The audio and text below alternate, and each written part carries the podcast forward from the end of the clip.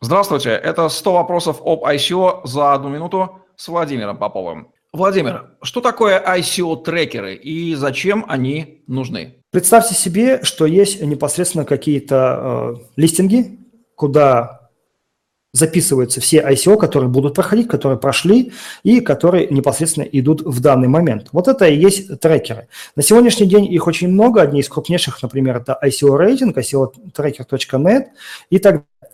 Э, чем полезны э, эти ресурсы? Во-первых, они дают общую информацию о том, что вообще происходит в мире ICO здесь и сейчас. Во-вторых, они дают минимальную оценку этим ICO-продуктам. И в-третьих, э, очень часто и все чаще они стали давать развернутые ответы о том, что данное ICO надо использовать или не надо использовать.